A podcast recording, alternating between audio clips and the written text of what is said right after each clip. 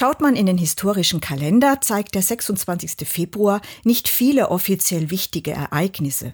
Interessant ist, dass vor 33 Jahren der erste Webbrowser vorgestellt wurde. Er hieß auch World Wide Web und wurde dann später in Nexus umbenannt. Was das Internet in den vergangenen Jahrzehnten mit unserem Leben angestellt hat, können wir nur ansatzhaft erahnen.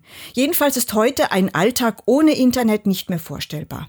Ich lese meine Zeitung online, ich checke mehrmals täglich meine Nachrichtendienste, ich kommuniziere dienstlich und privat über E-Mail, Radio höre ich auch nur noch digital und ich fernsehe per Livestream.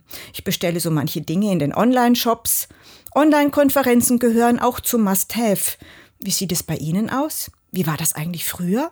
Vielleicht können wir heute mal ganz bewusst unsere Online-Momente wahrnehmen und uns auf Offline-Termine freuen. Sabine Mehling-Sitter, Katholische Kirche.